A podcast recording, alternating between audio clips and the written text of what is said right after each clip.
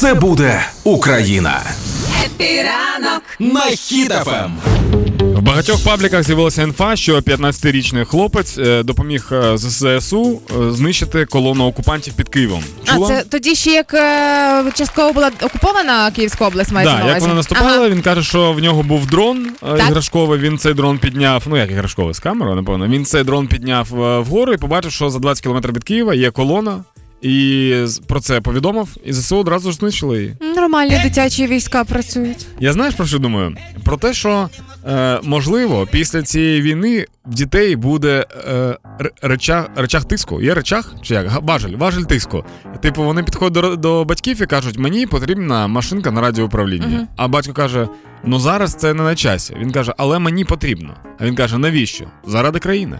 А, І ти ти думаєш, такий, такі маніпуляції дитячі Да, будуть? І, і ти такий, ну що це? Ну що, що означає заради країни? Він каже: е, а ти щось чув про Андрія Покрасу, який за допомогою дрона допоміг країні? І типу ти такий, ну добре, потім перевзую машину. Ніколи не будуть знати батьки, коли насправді знадобляться дитячі дрони, машинки на радіокеруванні і так далі. Тому діти записуйте собі це в дитячі блокноти. Так, ну і як висновок можемо зробити, що цю країну не перемогти? От і все.